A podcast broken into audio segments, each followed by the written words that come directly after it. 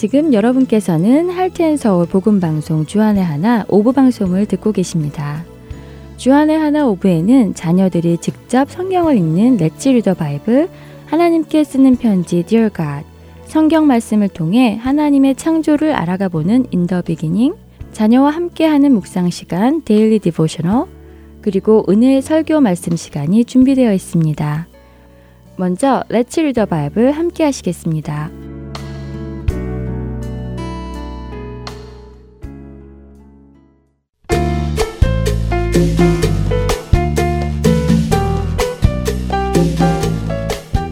애청자 여러분 안녕하세요. Let's Read the Bible 진행의 함혜진입니다. 여러분, 여러분이 엄마 뱃속에 있을 때 어떻게 숨을 쉬고 어떻게 밥을 먹고 살았는지 혹시 아세요? 어떻게 엄마 뱃속에서 9개월이나 살 수 있었을까요? 네, 맞아요. 바로 탯줄을 통해 숨도 쉬고 영양도 공급받았어요. 그런데 만일 뱃속의 아기가, 음? 내 배에 있는 이 줄이 뭐지? 아, 귀찮아. 이 줄이 날 붙들고 있어서 멀리 갈 수가 없네. 내 마음대로 움직이지도 못하고 하면서 그 줄을 끊어버리려고 한다면 어떨까요? 아니, 정말 끊어버렸다면 어떨까요? 아기는 엄마 뱃속에서 생명을 잃어버리게 될 것입니다. 탯줄은 아기의 생명을 지켜주는 줄이지요. 아기가 그것을 끊어버리면 자기의 생명을 버리는 것이나 다름없습니다. 하나님께서는 그분의 생명줄을 우리에게 연결해 주셨습니다. 그분의 말씀이지요. 하나님의 말씀을 잘 듣고 지키고 따르는 사람은 하나님으로부터 생명을 전달받습니다. 그런데 어떤 사람들은 우리의 생명줄이 되는 이 하나님의 말씀을 귀찮은 것으로 생각합니다. 또 어떤 사람들은 하나님의 말씀이 나를 불편하게 묶어놓은 밧줄처럼 생각을 하기도 하지요. 그래서, 야, 이 줄만 없어지면 난 자유하게 될 거야. 하며 그 줄을 풀어버리려 합니다. 하지만 그렇게 하면 어떤 일이 일어날까요? 맞습니다. 아기가 탯줄을 끊어버리면 죽음을 맞이하듯이 사람도 하나님의 말씀에서 끊어져 버리면 죽음을 맞이하게 되어 있습니다. 오늘 우리가 함께 읽을 시편 2편에는 그런 사람들의 이야기가 나옵니다. 시편 2편 1절에서 3절을 읽어 볼까요? 어찌하여 이방 나라들이 분노하며 민족들이 헛된 일을 꾸미는가? 세상의 군왕들이 나서며 관원들이 서로 꾀하여 여호와와 그의 기름 부은 받은 자를 대적하며 우리가 그들의 맨 것을 끊고 그의 결박을 벗어 버리자 하는도다. 이렇게 말하는 사람들은 스스로 생명을 버리는 사람들입니다. 하나님을 떠나는 것이 자신들에게 유익할 것이라 생각하지만 결국은 자신에게 해가 된다는 것을 모르기 때문입니다. 여러분은 이와 같지 않으시겠지요? 오히려 하나님께로 가세요. 그분께서 여러분을 지켜주실 것입니다. 오늘 읽을 시편 2편의 마지막 절은 이렇게 끝맺습니다. 그의 아들에게 입맞추라. 그렇지 아니하면 진노하심으로 너희가 길에서 망하리니 그의 진노가 급하심이라. 여호와께 피하는 모든 사람은 다 복이 있도다. 하나님께 피하는 모든 사람은 복이 있다고 약속하십니다. 여러분의 삶 속에 어려운 일이 있을 때 늘 하나님께로 피하시는 여러분들 되시기 바랍니다. 레츠 리더 바이블 이 시간 여기서 마치겠습니다.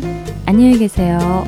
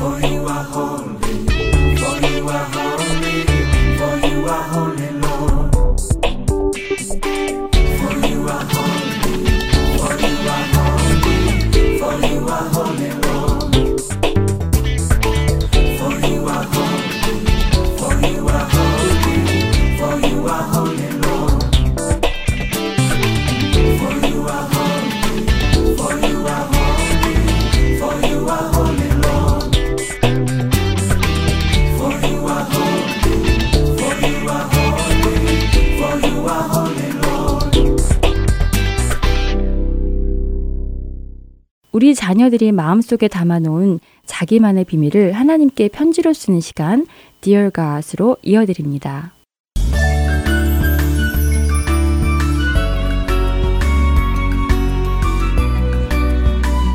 사랑하는 하나님, 오늘도 학교 끝나고 집에 와서 동생들하고 놀았어요. 엄마는 늘 저에게 기특하다고 하세요. 동생들을 잘 돌보고 엄마 말도 잘 듣고 책임감도 있다고 하시면서요. 그럴 때 저는 굉장히 기분이 좋으면서도 사실 얼마 전에 있었던 일이 생각나서 조금 부끄러웠어요. 하나님이 아시다시피 얼마 전에 동생 생일이었잖아요. 동생 생일이어서 정말 기뻤어요. 저도 기쁜 마음으로 축하해 주었어요. 그리고 동생이 좋아하는 초콜릿도 선물로 주었지요. 그런데 동생이 친구들을 초대해서 생일 파티를 했는데요. 동생 친구들이 정말 선물을 많이 가지고 온 거예요. 그리고 그 중에는 제가 가지고 싶은 장난감도 있었어요. 그날 저녁 동생이 그 장난감을 가지고 놀 때 저도 모르게 심통이 났어요. 저는 없고 동생만 있으니까 그랬나 봐요. 그래서 엄마에게 동생만 선물을 많이 받으니까 기분이 나쁘다고 말씀드렸어요. 제 말을 듣고 엄마는 제가 다 큰 것 같지만 아직은 어린아이니까 그런 생각이 들 수 있다고 하셨어요. 그리고 제 생일을 생각해 보라고 하셨어요. 엄마의 말씀을 들으니까 생각이 났어요. 제 생일에는 저만 선물을 받고 동생들은 못 받았던 것을요. 그랬더니 그때 제 동생들도 지금의 나처럼 부러워했겠구나 하는 생각이 들었어요. 그래서 올해 제 생일에는 선물을 받으면 동생들에게 나누어 주려고요. 엄마가 예수님은 하나님의 아들이신데 죄인인 우리들도 하나님의 아들이 되는 큰 선물을 받았지만 우리를 쉬게 하지 않으신다고 하셨어요. 우리 모두는 예수님을 닮아야 한다고 하셨지요. 하나님, 잠시 동안이라도 동생을 쉬게 해서 죄송해요.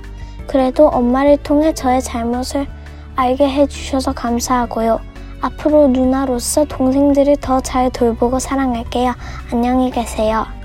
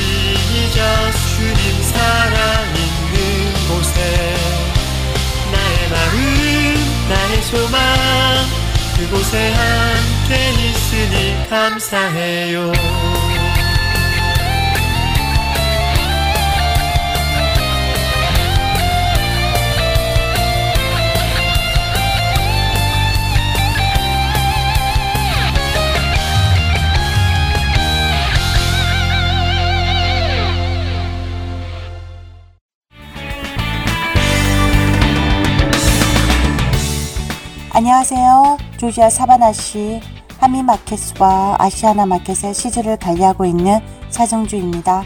하나님의 인도 아래 이렇게 복음 방송 시즈를 들고 전하게 되어 너무 감사합니다. 안녕하세요.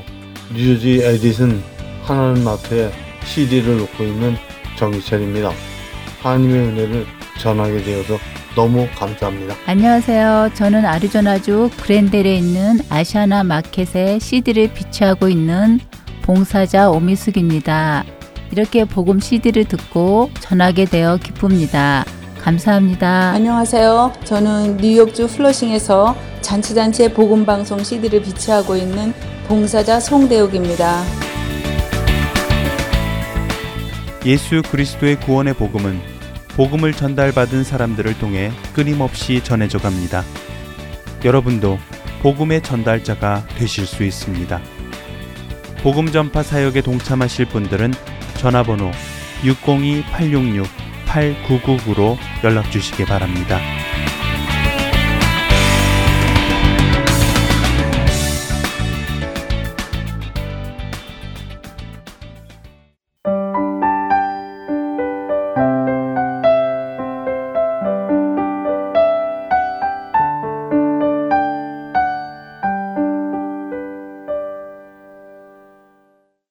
The Beginning 시간입니다.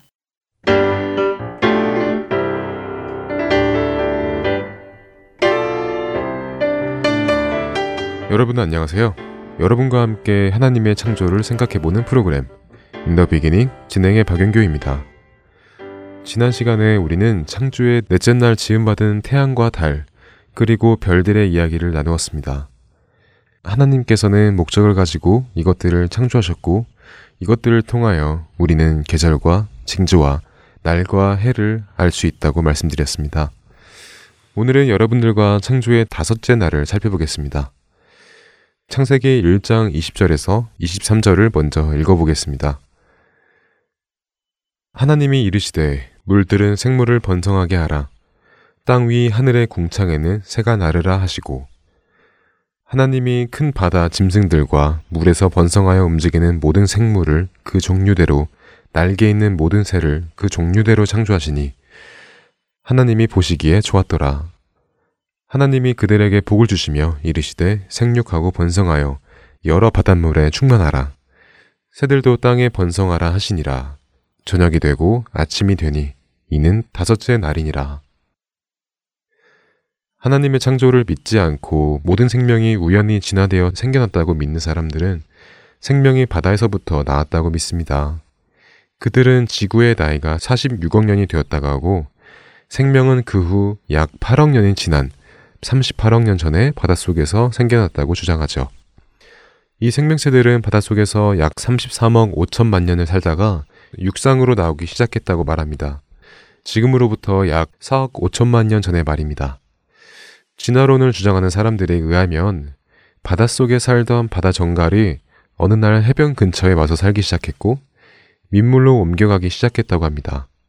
아가미로 숨을 쉬던 이들은 점점 진화하여 허파로 숨을 쉬기 시작했고 육지에 살기 알맞게 변해갔다고 합니다.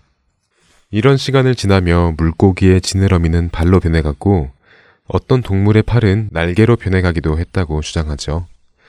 생명체가 바다에서 나와 육지로, 육지에서 하늘로 오랜 시간을 거쳐 진화되어 갔다고 말합니다. 더 재미있는 주장도 있습니다. 현재 바다에서 사는 가장 큰 동물은 고래라고 알려져 있죠. 고래는 물고기가 아니라 포유류입니다.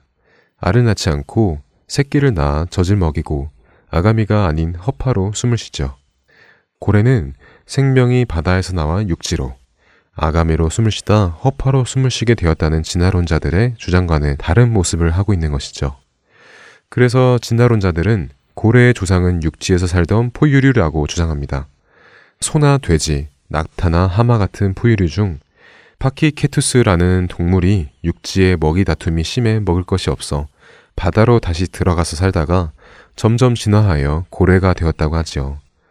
이들은 고래와 소의 조상이 같다고 합니다. 이러한 주장들을 들을 때면 늘 떠오르는 질문이 있습니다.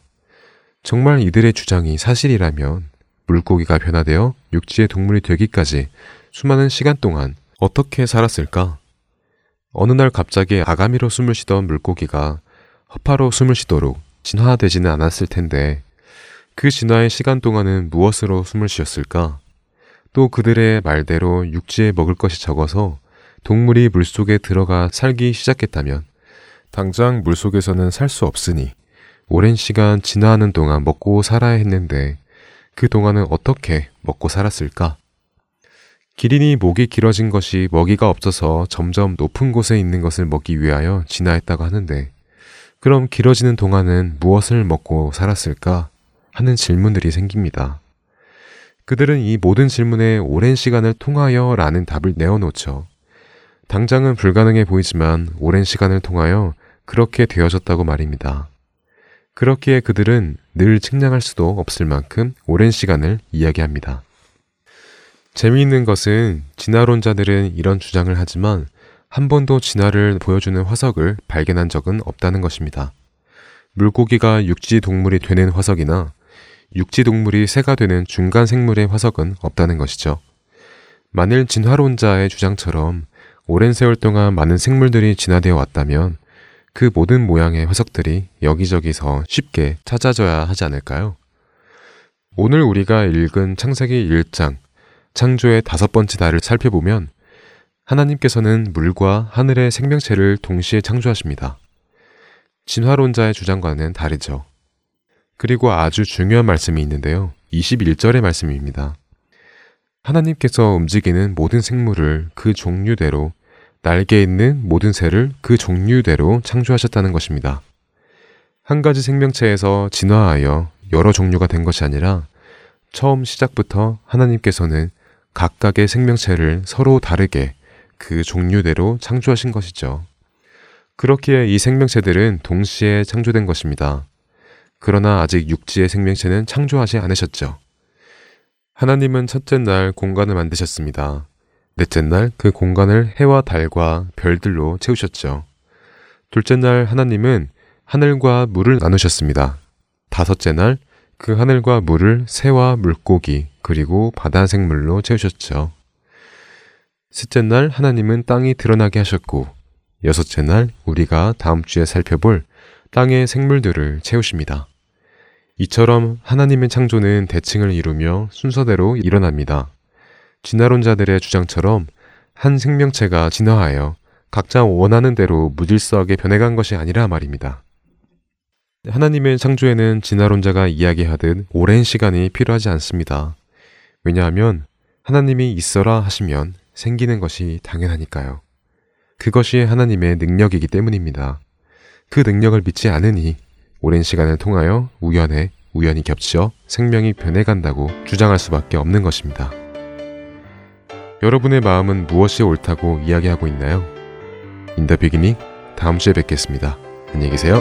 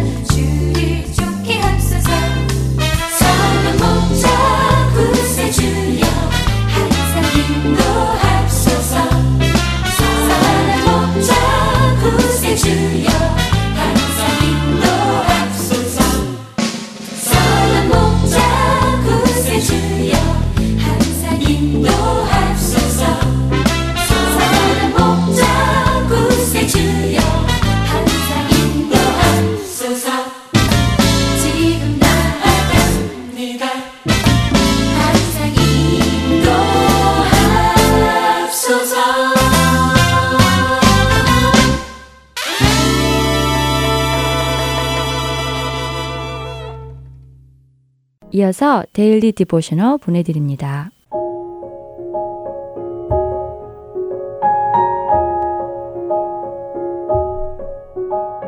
애청자 여러분 안녕하세요. Daily Devotional 진행의 최소영입니다. 2019년에 새로 시작한 Daily Devotional은 자녀들과 함께 묵상하는 시간입니다. 이 Daily Devotional은 6부 Kids 방송에 영어로 방송되고 있는데요. 6부 어린이 영어 방송에는 월요일부터 금요일까지 매일 한 편씩 묵상하실 수 있게 총 5편이 준비되어 방송됩니다. 부모님을 위한 한국어 방송인 이 시간에는 5편 중 한 편만 선정하여 내용을 설명해 드립니다. 오늘 데일리 디보셔널의 제목은 Moving in Faithfulness입니다. 우리의 자녀들은 삶에서 예측하지 못했던 일이나 원치 않는 일들이 일어날 때에도 하나님의 신실하심을 의심치 않고 믿음으로 살아가고 있나요? 오늘 브레이든의 이야기를 통해 이것에 대해 나누어 보고 말씀을 묵상하는 시간 되시길 바랍니다. 브레이든은 눈물이 흐르는 것을 가리기 위해 모자를 푹 내렸습니다. 차창으로 점점 멀어지고 있는 자신의 집을 보며 깊은 한숨을 내쉬고 있지요. 브레이든은 왜 이곳의 모든 것과 친구들을 떠나 멀리 이사를 가야만 하는 건지 알 수 없다는 생각이 들며 하나님께 왜 이렇게 하셨는지 묻고 싶은 심정입니다. 앞에서 운전을 하고 계신 아빠는 백미러를 통해 브레이든을 보시곤 이렇게 말씀합니다. 브레이든, 정든 곳과 친구들을 떠나 멀리 이사 가야 해서 너가 얼마나 힘든지 알고 있단다. 이것이 우리 모두에게 쉽지는 않은 일이구나. 앞에 앉아 계시던 엄마도 뒤를 돌아 브레이든의 머리를 쓰다듬으시며 아브라함이 하나님의 말씀을 따라 살던 곳을 떠났던 이야기를 기억하느냐고 물으시지요.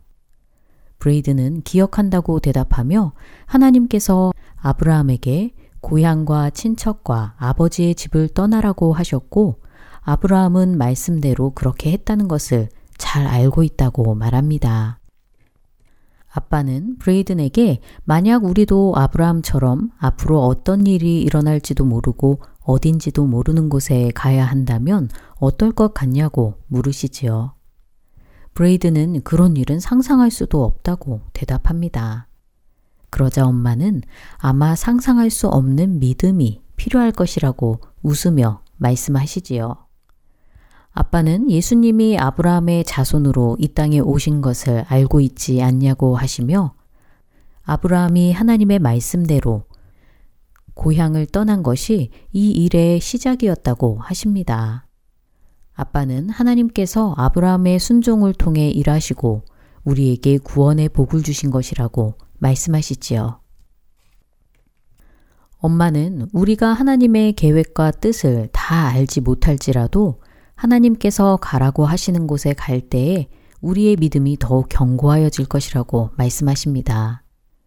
또한 하나님은 우리를 구원하시려고 그의 아들을 우리에게 내어 주셨음을 기억해야 하며 우리 삶에서 모든 것이 협력하여 선을 이루신다고 하신 하나님의 약속을 신뢰해야 한다고 말씀하시지요.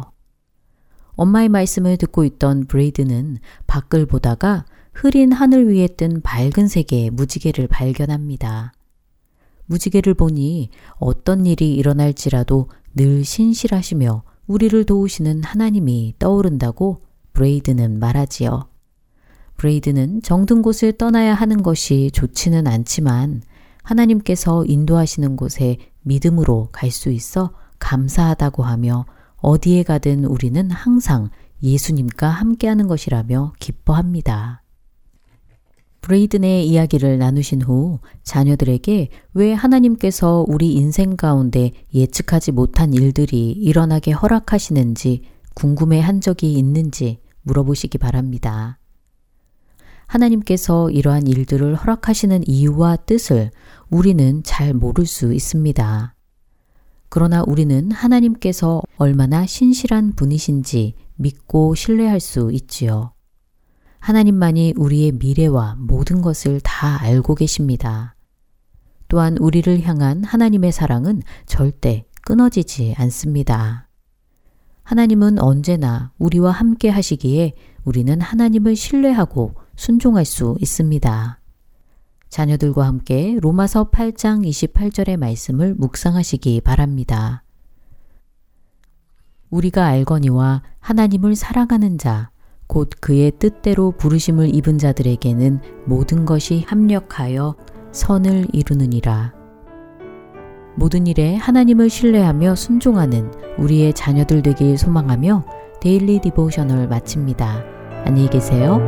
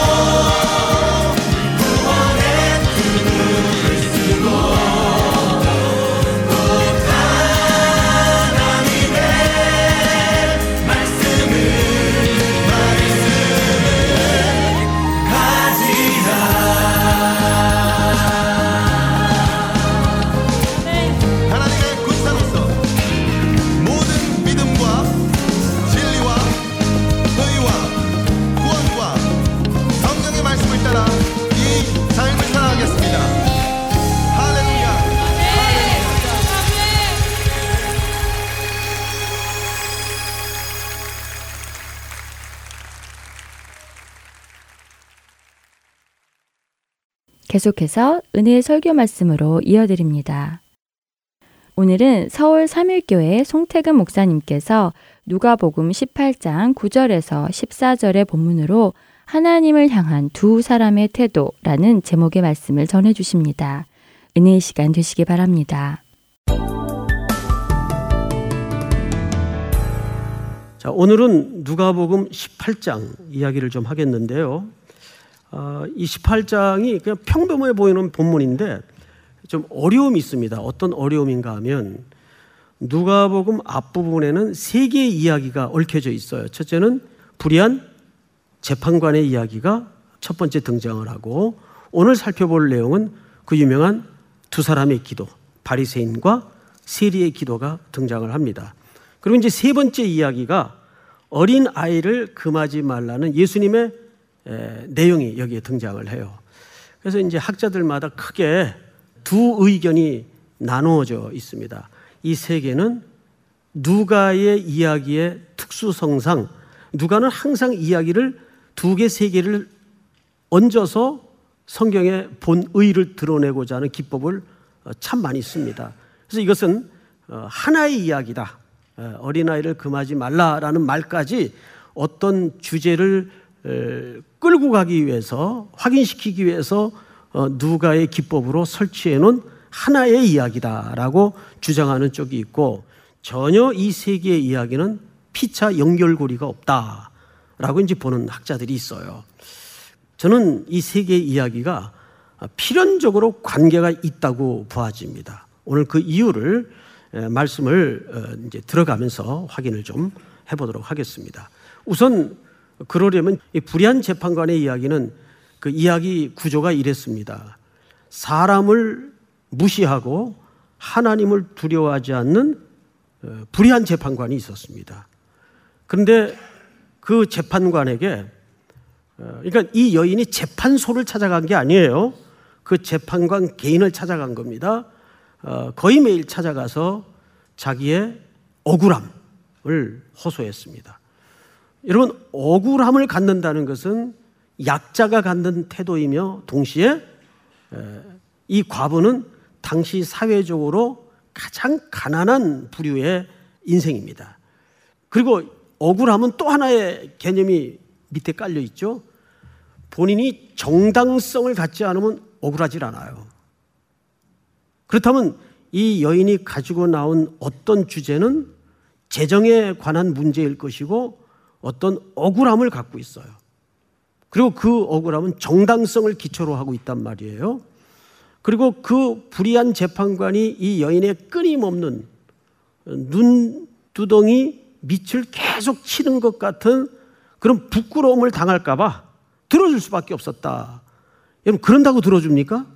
그런다고 들어주진 않죠. 이 여인의 무엇이 동기가 됐습니까? 정당성이 동기가 된 거예요. 정당성. 자, 그렇다면 이 불의한 재판관은 사실 이 본문에서 누구와 대비되어서 등장하냐 하면 의로우신 하나님과 대비돼서 등장한단 말이에요. 그러니까 하물며 하늘에 계신 아버지께서 너희의 요구하는 것을 응답하지 않겠느냐. 이게 불의한 재판관도 들어준 어떤 정당한 가치라면 우리의 간구가 정당한 가치를 담보하고 있을 때 하나님이 더더욱 응답하지 않겠느냐? 그런데 8절이 뭘로 끝났죠? 인자가 올 때에 믿음을 보겠느냐. 이게 종말론적 강화로 끝났단 말이죠.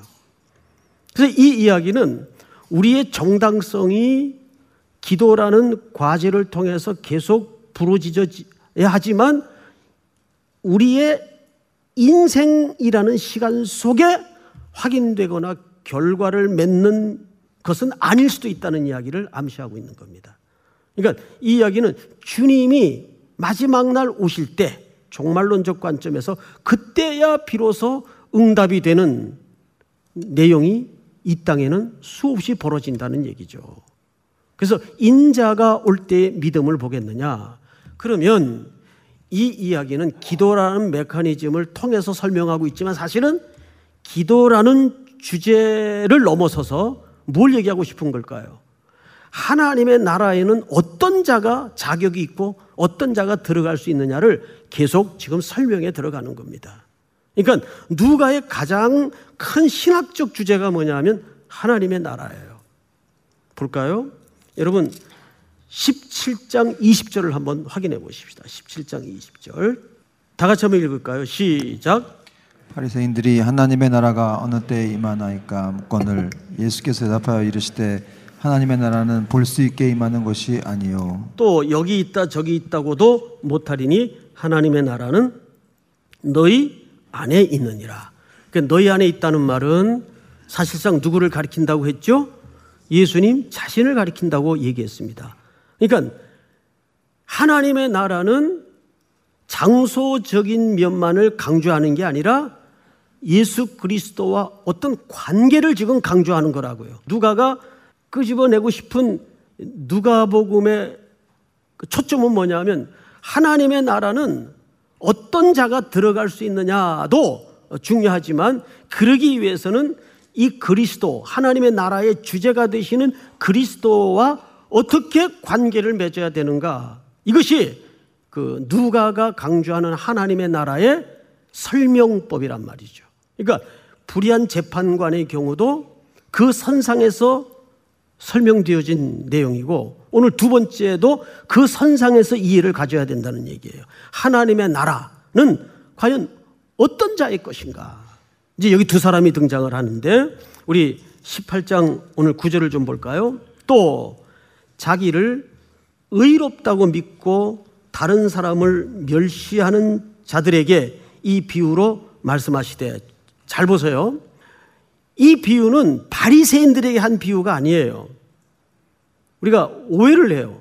처음에 바리새인들이 등장을 하니까 이 비유는 다른 사람을 멸시하는 자. 그 멸시의 내용이 뭐냐면 자기를 의롭다고 믿고 다른 사람을 멸시하는 자들. 그러면 이런 성향을 가진 자가 바리새인들만 이런 성향을 가지고 있습니까? 그건 아니잖아요. 누구든지 세리든지 바리새인이든지 또 일반 유대인이든지 이런 성향을 가질 수 있어요, 없어요? 가질 수 있단 말이에요. 그러니까 이것은 보편적 대상으로 이해를 해야 된다 그 말이죠. 그런 사람들에게 그런 이해를 자기에게 갖고 있는 사람들에게 지금 하고 싶은 얘기입니다. 10절. 두 사람이 지금부터 이제 설명을 하는 거예요. 기도하러 성전에 올라가니 유대인들은 하루에 공식적인 개인적인 기도는 수시로 할 수 있지만 공식적인 기도의 시간은 딱 두 번 있어요. 언제 언제입니까? 9시와 3시입니다. 두 번 공식적인 기도의 시간이 있어서 아마 기도를 하러 성전에 올라갔던 것 같아요. 자, 기도하러 성전에 올라가니 하나는 바리새인이요. 마침 하나는 누굽니까? 세리라. 자, 우선 내용으로 들어가기에 앞서서 이 당시 바리새인과 세리의 사회적 위치와 사람들의 보편적 인식을 우리가 봐야 되는데 만약에 여러분들이 그 시대를 살았던 유대인들이라면 이 둘 중에 둘 중에 누가 존경받는 자였겠습니까? 네? 여러분들이 독자의 입장에서 이 글을 읽지 말고 그 시대 유대인들의 입장에서 읽어보세요. 누가 그 시대에 존경받는 사람이었겠어요? 바리새인들입니다. 세리는요? 이거는 일제 앞잡이. 그러니까 우리 일제 시대로 돌아가서 일제 앞잡이에요. 그래서 동족의 고열을 빨아먹죠.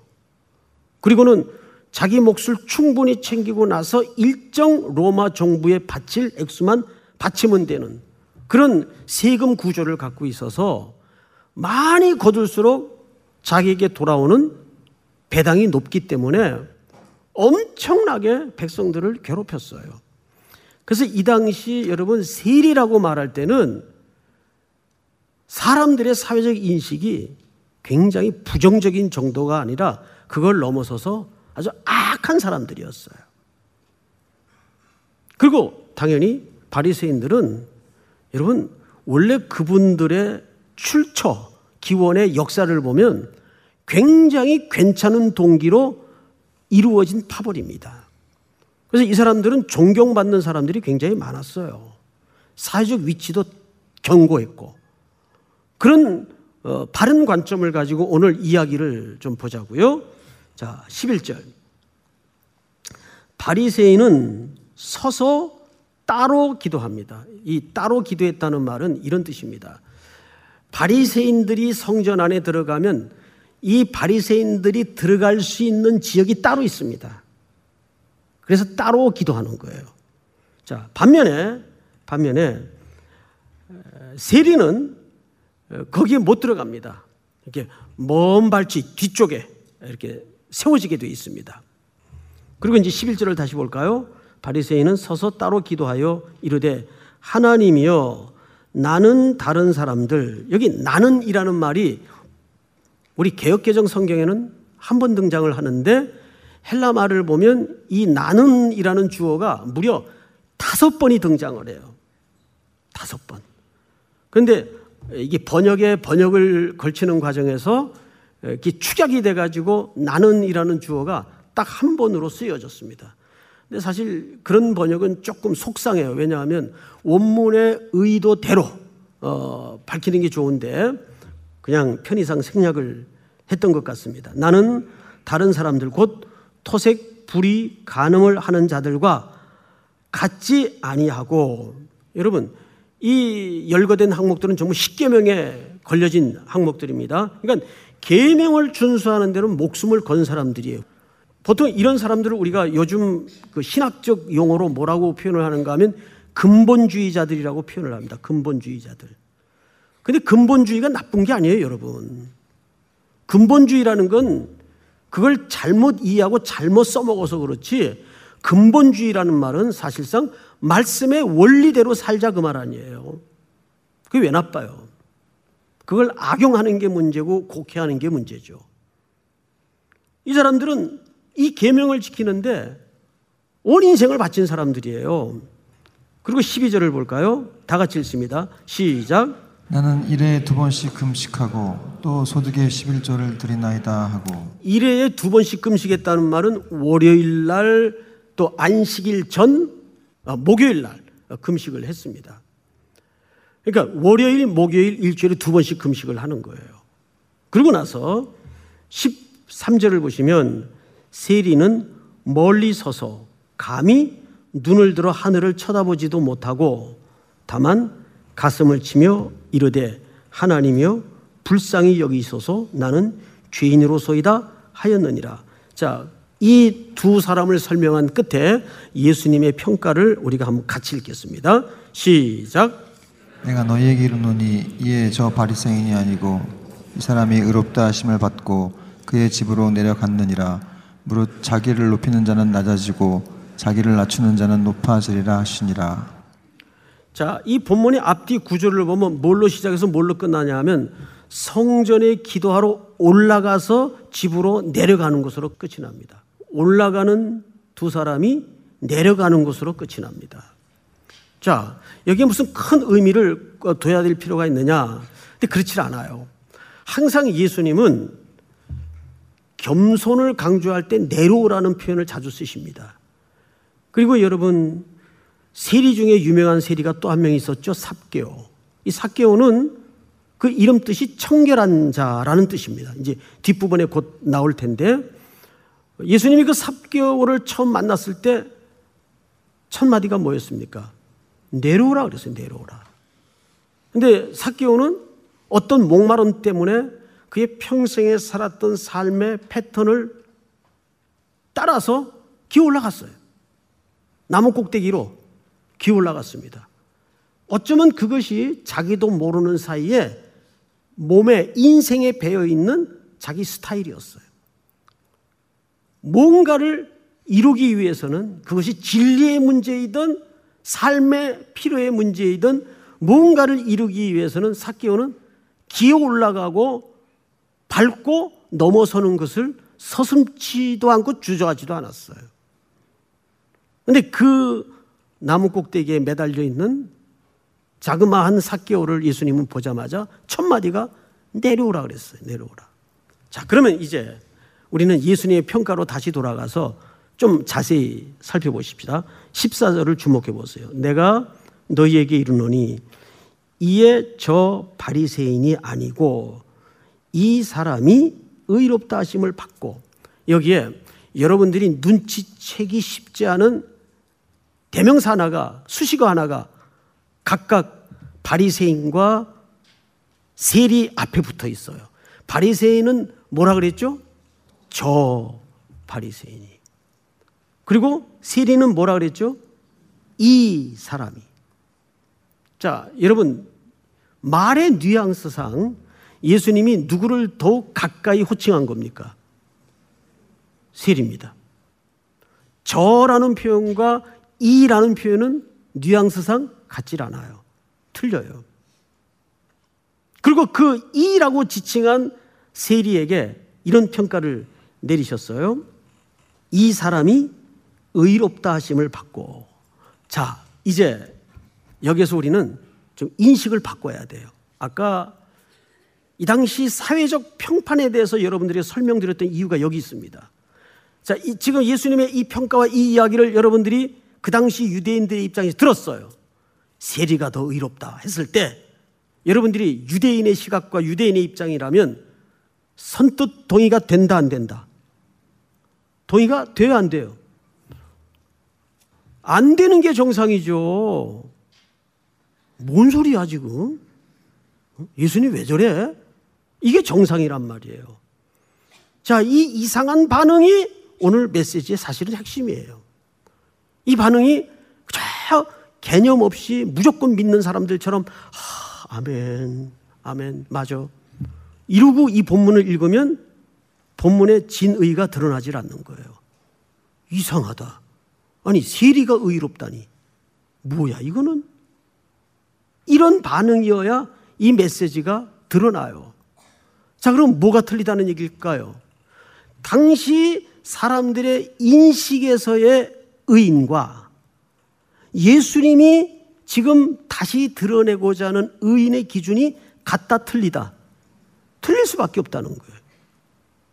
그렇죠, 여러분? 틀려요. 어쩌면 이러한 틀림이 저와 여러분들 사이에도 많이 발생합니다. 많이 발생해요.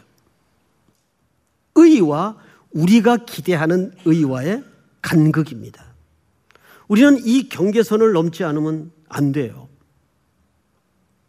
제가 자주 쓰는 그 명구 가운데 이런 말씀을 표현했던 거 기억나실 겁니다.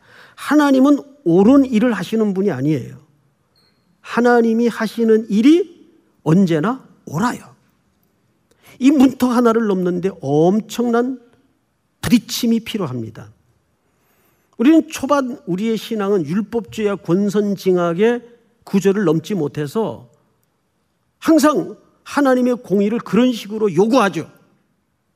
나 아무 잘못 없는데. 욥이 물었던 질문 속에 그게 빼곡히 그대로 녹아져 있잖아요. 나한테 하나님 왜 이러세요? 근데 그 질문 자체는 뭐냐면 인간의 윤리와 도덕의 기초에서 물을 수밖에 없는 프레임이에요.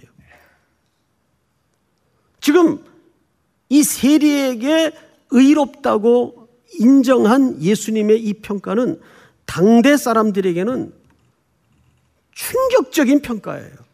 아니, 어떻게 세리가 의로워? 아무리 그래도 그렇지. 자, 그럼 뭐냐 말이야, 이게. 이게 뭘까? 그래서 여기에서 말하는 의의 개념을 다시 생각해야 돼요. 도대체 뭘 의롭다고 한 것일까? 그리고 주님이 찾으시는 그 의는 어떤 기준에서의 근거에서의 의일까를 우리가 다시 봐야 된다는 얘기죠. 주님의 의로움은 관계적 개념이에요. 이 세리는 왜 의롭다고 인칭을 받았을까요? 하나예요. 자기의 죄인됨을 알고 그럼에도 불구하고 하나님의 자비와 하나님의 긍휼이 나는 필요한 존재입니다. 이걸 뭐라고 평가했어요? 의롭다라고 평가했어요.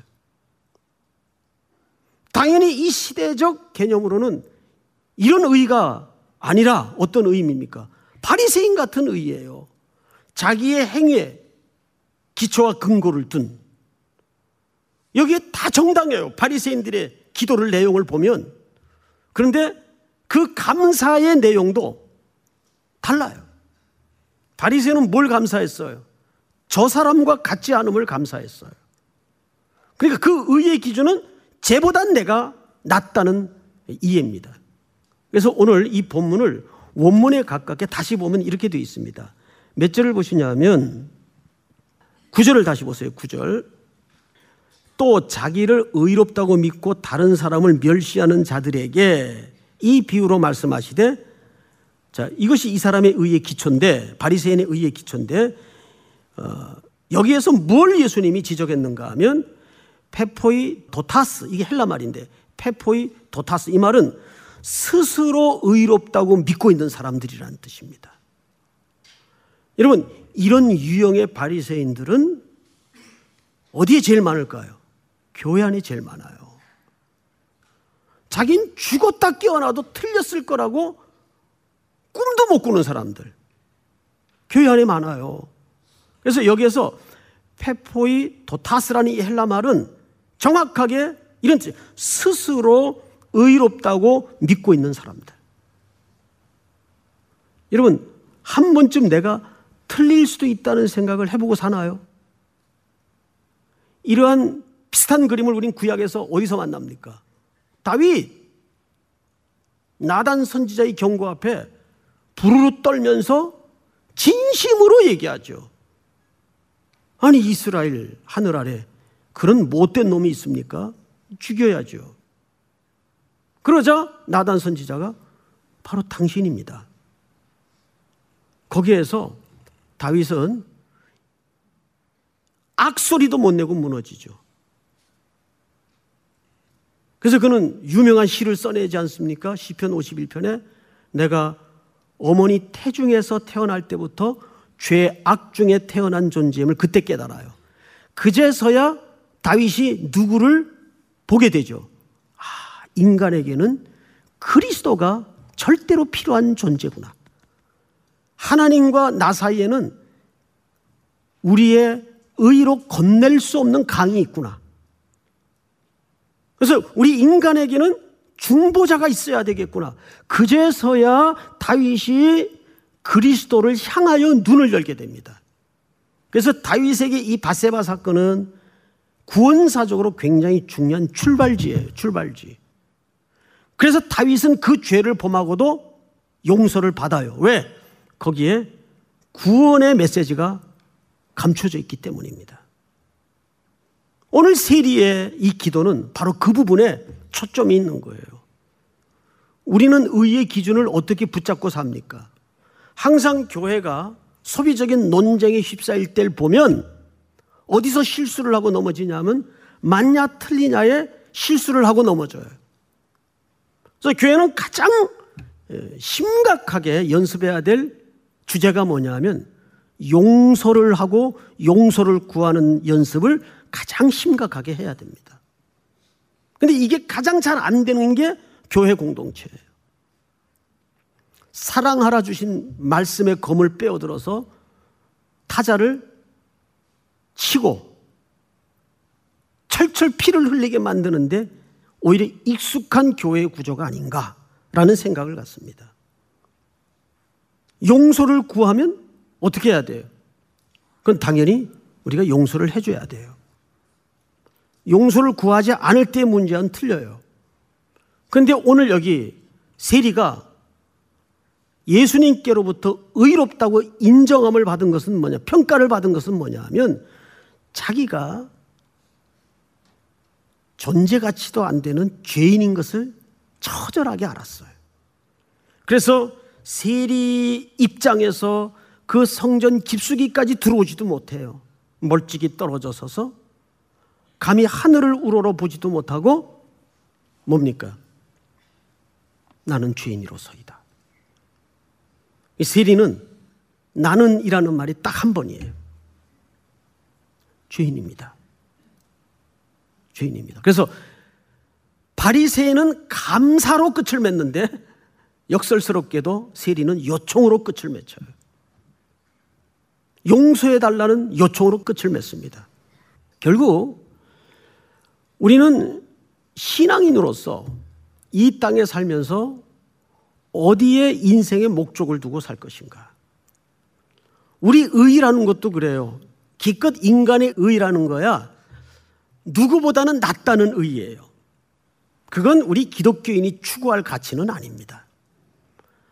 하나님의 입장에서 의가 나와봐야 거기서 거기에요. 그러니까 이 세리는 결국 어디에 자기 운명을 던졌던 겁니까? 하나님의 자비, 그리스도의 긍휼, 여기에 자기 운명을 걸은 겁니다. 이걸 예수님은 뭐라고 평가했다고요? 네가 옳았다. 네가 의인이다.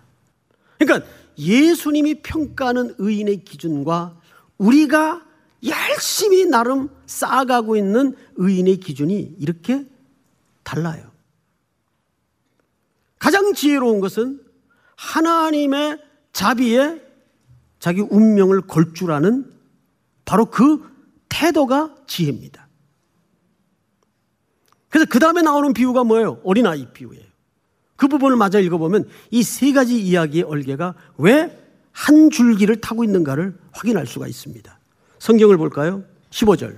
사람들이 예수께서 만져주심을 바라고 자기 어린 아기를 데리고 오매 제자들이 보고 꾸짖건을 예수께서 그 어린 아이들을 불러 가까이 하시고 이르시되 어린 아이들에게 내게 오는 것을 용납하고 금하지 말라. 하나님의 나라가 자 여기 이 주제가 사실은 뭡니까?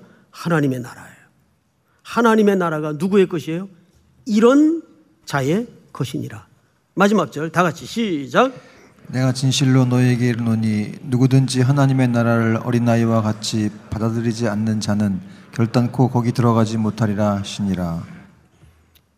이 세 개의 이야기는 결국 하나님의 나라에 누가 자격이 있는가? 어떤 자가 자격이 있는가? 그 얘기를 계속 강화체로 점진적으로 열어 놓으셨던 겁니다. 믿습니까? 불의한 재판관을 통해서 아버지 같은 하나님. 불의한 재판관도 그 근거가 정당하다면 부끄러움 당할까봐 들어준다는데 하물며 우리 아버지께서 우리의 필요를 응답하지 않겠느냐. 그러나 인자가 올 때 믿음을 보겠느냐. 이 종말론적 이야기라고요. 하나님의 나라에 그 어떤 자가 들어가는 것인가? 두 번째 바리새인과 세리의 이야기를 통해서 하나님은 누구의 손을 든 겁니까? 세리에게 손을 들었어요. 그의 어떤 행위에 손을 들어준 것이 아니라 그의 태도와 고백에 손을 들어준 겁니다. 내가 옳다. 그 세리는 어디에 초점이 있었죠? 하나님의 자비에 자기 전 존재를 걸을 줄 알았던 겁니다. 그것만큼 복이 없어요. 우리 모든 성도들이 때마다 심하다 전략과 방법을 찾기 이전에 하나님의 자비에 운명을 걸 줄 아는 지혜가 있기를 바랍니다. 그런 자를 뭐라 그러죠? 어린아이 같은 자라고 얘기합니다. 이 굵은 신앙의 고백이 여러분들의 것이 되고 여러분들의 삶의 원리가 되고 고백이 되기를 축복합니다.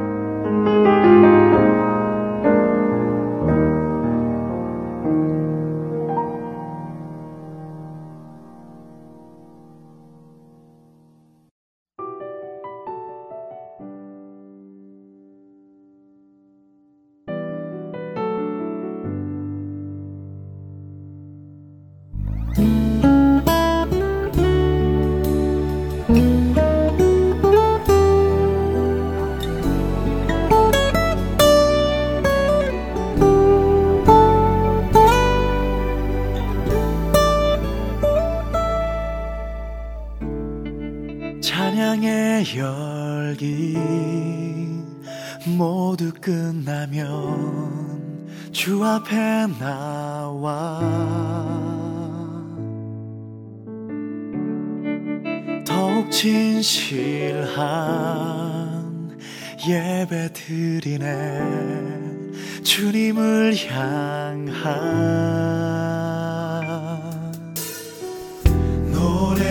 이상의 노래. 내 맘 깊은 곳에 주께서 원하신 것. 화려한 음악보다 뜻없는 열정보다 중심을 원하시죠. 주님께 드 릴 마음의 예배. 주님을 위한 주님을 향한